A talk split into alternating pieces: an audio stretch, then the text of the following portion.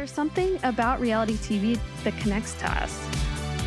I'm Vicky Zimmer, a recovering media researcher and reality T V fan, and you're listening to Reality T V Mirror. Listening to Sam explain why soap operas had to walk for reality T Vs to run, everything has changed in terms of women in the workplace, uh, people being home streaming, but the actual content itself, what's in that content, really has stayed almost identical. It's just so bizarre. And now I don't want to give everything away, so let's hear directly from Sam. I'm Sam Ford.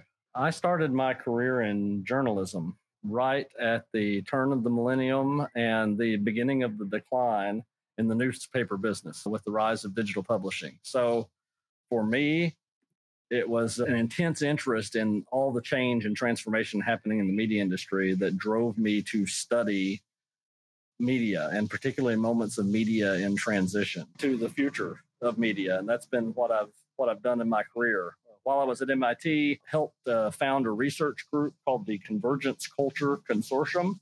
So we used to run a, a conference called The Futures of Entertainment at M I T and published a, a book called Spreadable Media.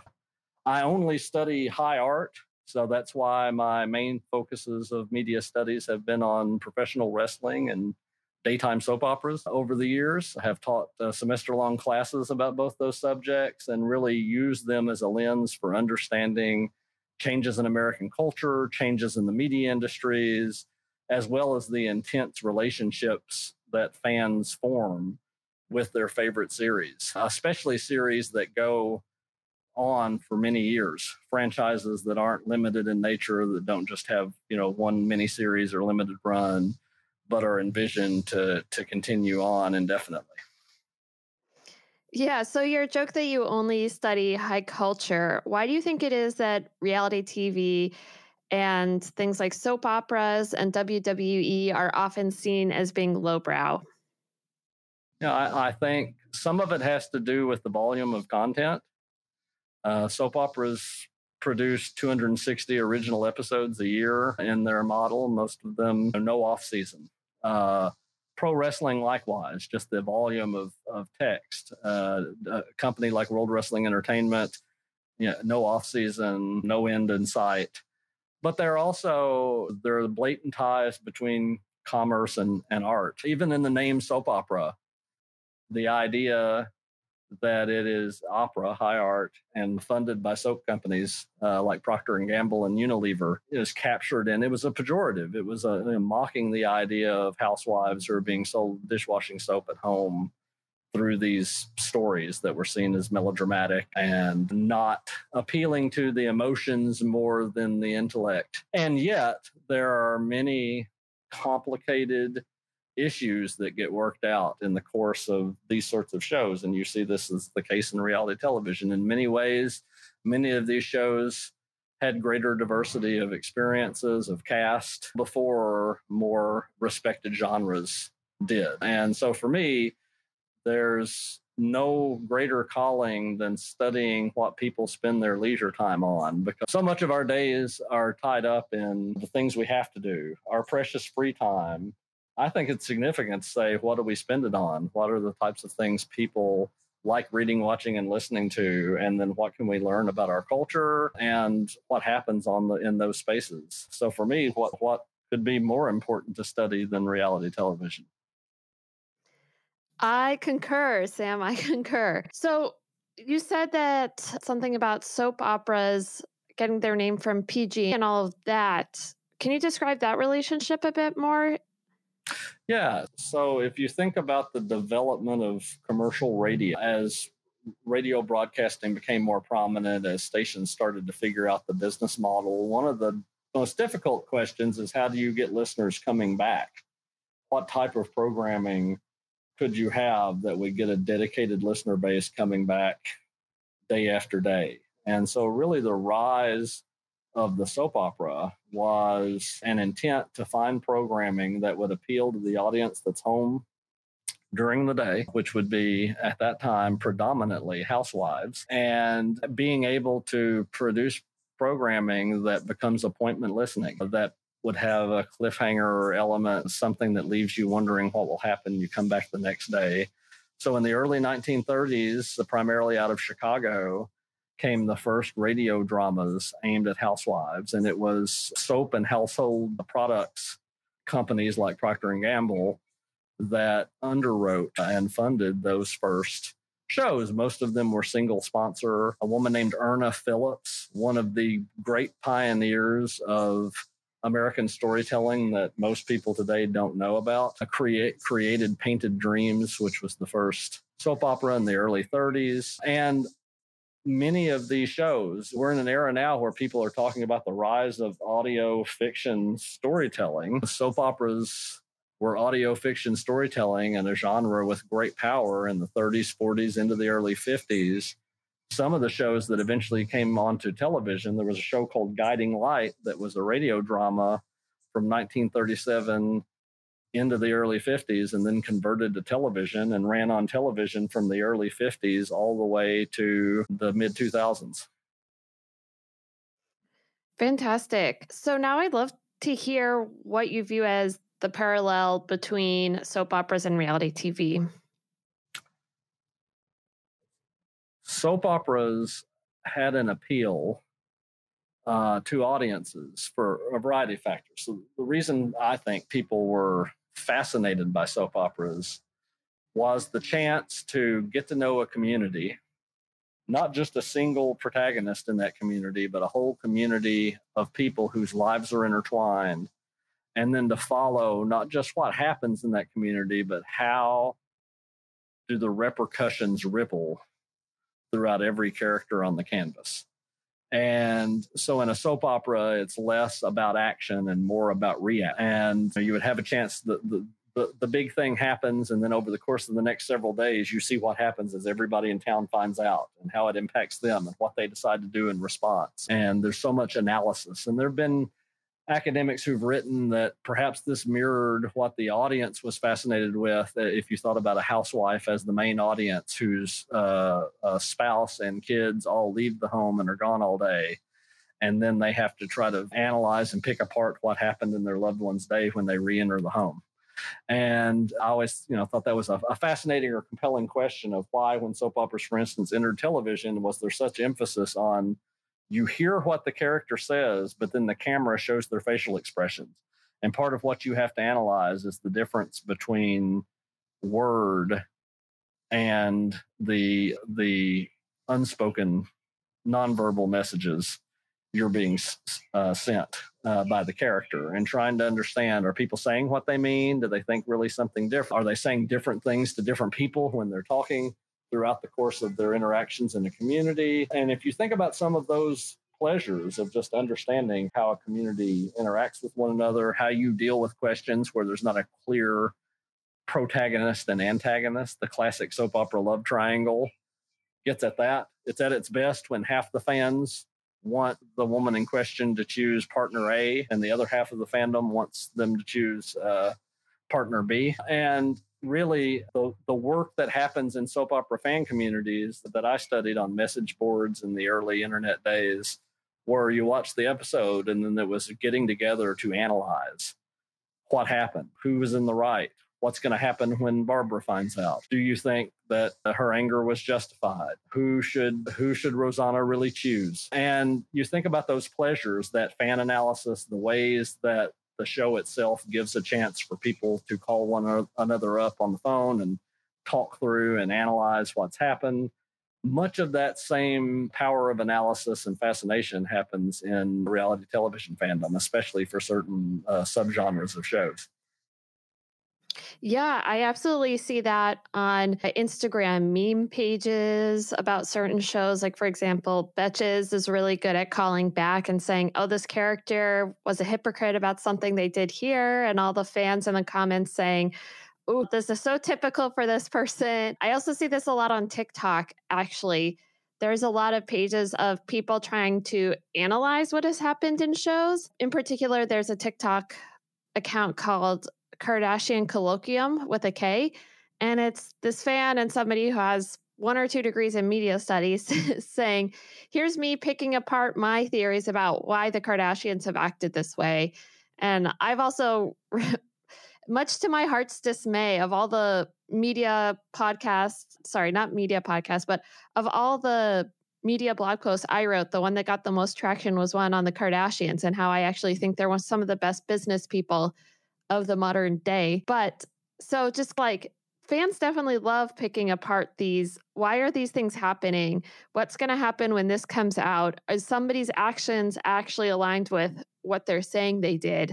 It's really fascinating to see that fi- that fan dynamic. Where do you see reality T V fans converging with soap opera fans, and where do you see their behavior potentially diverging at all? I think one of the real similarities that I see is uh, around many shows, the fan activity, and that could be online on an Instagram or a TikTok. It could be in private chat with your friend group or your family. But it is that the deeper pleasure in some ways are the conversations that you have with fellow fans analyzing the show. One of the things uh, when I was studying soap opera fandom, I found where time and time again, people would say, I don't know if I'd still be watching this show if it weren't for you, my fellow fans. And I realized that the primary activity for many of these fans weren't watch- wasn't really watching the show. It was analyzing the show. And for a lot of soaps, uh, especially because soaps have two hundred sixty episodes a year, no off season, and they were envisioned to never end, worlds without end. The concept of a show jumping the shark, which you hear people talking about, which is a Happy Days reference of when people felt like that show really went south. But the idea of a show jumping the shark for a soap opera, they those shows jumped the shark and back again a hundred times over in the course of their run. And yet people would stick with the show often because they would lose the chance to analyze the show with their fellow fans if they quit watching. And I find that interesting because then you'd say the core activity to say that these fans are converged around the show really the ca- isn't the case. The show gives these people an excuse to to join in an activity together, which is analyzing the show. Absolutely. Do you see any differences between reality T V show fans and soap opera fans? I think when it comes to the differences between soap opera fans and, and reality television fans, one of the big ones is that soap operas never ended. There was no off season and no episode was more important than the next, whereas most reality shows have a seasonal structure of some sort. The competition shows, of course, have a very clear projection leading up to a finale that has a formula to it. And so there's a clear sense of the season is a happening, right? There's time off between seasons, and when a new season is going to premiere all the way up to the season finale, you have fans reconverge around that, whatever that so many week run is going to be of a new season. Uh, and it creates a different sort of, it's almost like a family reunion vibe for a fandom in that way. Now's our chance to come back together with the people I know who also like the show for us to be able to engage in this practice together, rather than the soap opera thing, which was just a, a constant presence in people's lives, which is what was powerful about the soaps in some ways, but also what was exhausting from a time commitment perspective. If you commit to a show that never goes off and it's on five days a week, that's a substantial commitment uh, for, as a fandom. Absolutely. And I think it's something that really makes it hard to get into soap operas. And what was interesting when we were talking about soap operas, at least as uh, hashtag millennial, I never really considered watching soap operas. Soap operas were something that maybe my parents' generation would watch, or I would see my daycare, the woman who ran the daycare I went to as a kid, she would watch it while we were all taking naps. It was something a little bit removed. Why is the soap opera thing a little removed? Has soap operas declined in popularity? Do they lack appeal to younger generations? Am I just an anomaly that I don't like soap operas as a, I don't know if I can call myself a younger person, but as somebody that grew up with the advent of the internet? So if you ask most people in the industry what the decline of soap operas was caused by, they'll give you three answers. It's the rise of women entering the workforce and no longer being at home during the day. It's the proliferation of choice, the fact that you went from three or four networks on the air to cable television and on demand.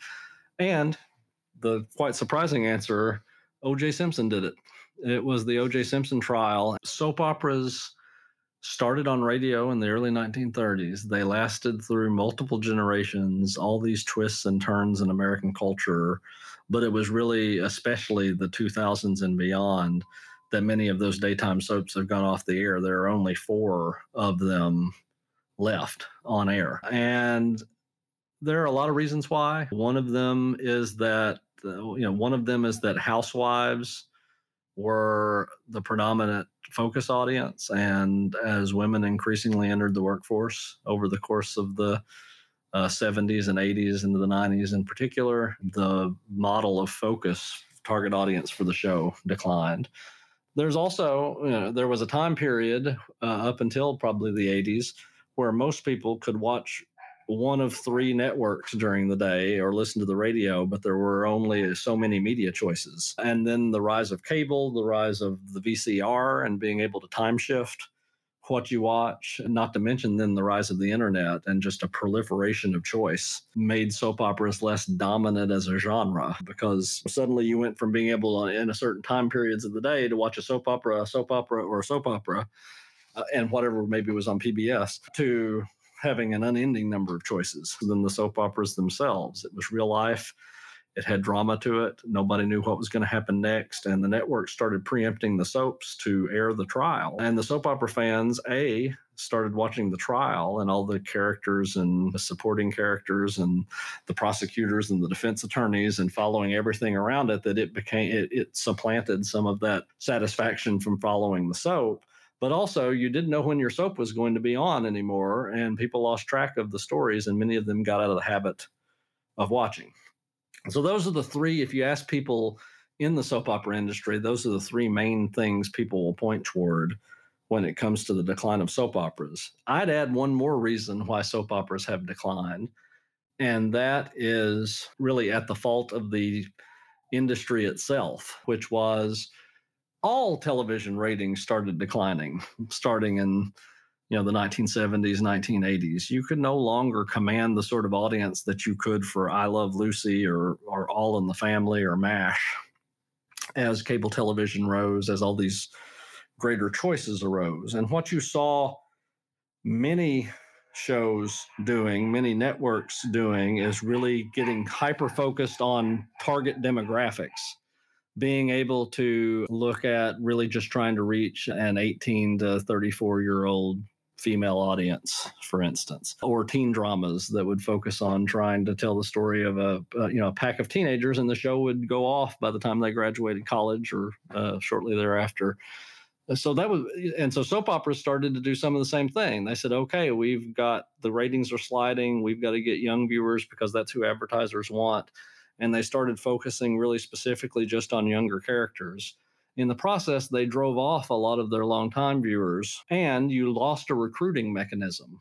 Most of the people who watch soap operas grew up with it because their mother, their grandmother watched, and it became an intergenerational fandom. And so the more you lost mom and grandma, then you had generations who came up who weren't in the habit of watching soaps, and you don't watch them because they have great production value. They're all shot live to tape, usually one take. Unless an, an actor has a violent sneezing fit, they're not going to retake that scene because they produce two hundred sixty hours of television a year. They don't have time for that. And it's not an easy genre to get into. Not to mention these stories air two hundred sixty episodes a year, and they've been on the air forever. If you don't have a fan guide to help you get into the show, they're really hard to start watching midstream. You tune in and there's no, the structure of the, the episode picks up where yesterday's left off. So you're just in the middle of it. You start and you're just in the middle of a conversation. If it's the first show you've ever watched, you don't know who the people are. You don't know what they're talking about, but it just jumps right in, and then it ends in the middle of the uh, another conversation, and you're going to pick back up tomorrow. And it is a genre that required such deep onboarding that it became very hard to maintain that fandom. Another thing that happened was that in the mid nineteen nineties, there was a major disruption to airing the soaps, and that was the O J Simpson trial. And when O J Simpson was uh, arrested for the double murder, all the networks realized people were glued to this story, and it became a more compelling soap opera of sorts. And the fact that uh, you could no longer watch the soap operas, they were preempted for months in the mid nineteen nineties, that a lot of people point toward. Can you talk a little bit more about that? Yeah. So if you think about what the O J Simpson trial provided, it was a drama involving a celebrity that many people knew that became a peek into the real lives of a whole cast of characters, uh, a mystery that needed to be solved that people were trying to pick apart, and a chance to hear a lot of characters provide their perspective, and the viewers try to decide who to trust, what really happened. Many of those pleasures are cornerstone pleasures of reality television fandom, and the ways that you got to know this whole cast of characters and watch as their lives intersect is why they're producing prestige miniseries about the O J Simpson trial today, and documentaries that people are still fascinated uh, by and glued to. Can you talk a little bit more about why it's so fascinating for us to watch ensembles of characters, to see these character ecosystems play out? Why is that so fascinating? Yeah, I think life is complicated. Social network sites like Facebook and Instagram and everything that we use to communicate with one another today are really about watching the unfolding lives of an ensemble cast. Our lives are a reality drama or a soap opera playing out, and through media. And I don't know if you've ever done this, but I regularly gl- get glued to a drama in my Facebook feed. Maybe it's in my family. Maybe it's somebody uh, I went to high school with. But suddenly you watch a whole drama play out in their posts and their comment section, and other characters pop in and the whole nine yards. So I think this is the drama that mimics real life. It's the sort of thing you can watch and see elements of your own life reflected through, see characters you don't know battling their way through issues that you yourself might face or wonder what you would do if you did face. Uh, and instead of having a central protagonist who tells you this is the person you must uh, like in this scenario, who you must follow, you watch the complex interactions of a whole cast of people, and viewers can debate themselves who's the hero, who's the villain, who was in the right in this scenario, rather than having the, the, the a lot of old genres. They told you who you were supposed to root for in the name of the show. The name of the show was the name of the protagonist of the show. So there's just that chance to have choice and to watch something that has more nuance in that way and more moral complexity that I think really draws people to these genres. Yeah. And I also wonder, at least within the U S, is younger generations such as mine, I'm in my late twenties, a lot of us are really into reality T V, folks that you think wouldn't be into it. And the more I think about it, my friends that I have that are really into reality T V are often folks that have had to move social circles multiple times, whether it be you're moving out of your hometown to go to college, you're moving to a new city, to take a new job, you are trying to change something in your life. So you just have the social structure around yourself dissolve that I think for centuries or even millennia, you've had a consistently, a consistent support system that stays the same. You have that continuous ensemble characters in your own life. And so with the crumbling of that social fabric, I wonder if then following the Kardashians over twenty years gives you some sense of continuity of looking at these relationships, while you may have characters in your own life go fade in and out, um, thinking about just how you have, you're focusing on a career, or now you're focusing on a partner, or now you're buying a house in a new city, maybe you're moving home to be close to your family. As those variables shift, these ensembles and reality T V provide some consistency and structure of social fabric and relationship. So I wonder how much that comes into play of drawing us into franchises as well. It, it makes a, a huge difference. I think people are drawn to ensemble cast shows because they are able to watch a consistent cast of characters intersect with one another. There were stories, anecdotal stories constantly about soap opera fandom of people hearing their mother or their grandmother on the phone talking about a drama that happened. And for a while, you think they're talking about their neighbors or people in their real community. And only when you hear how outlandish the story gets do you realize that they're talking about the residents of Oakdale or Springfield on the soap opera that they watch. But I think it's that chance to, no matter where you're at in the world, could you tune back in and see the latest drama or happening of the characters in this place that are that's familiar to you, that you can tap into and tune into. It makes a big difference. And I think those pleasures carry over to reality television as well. It is a, it is about, these are shows about community. And as we have to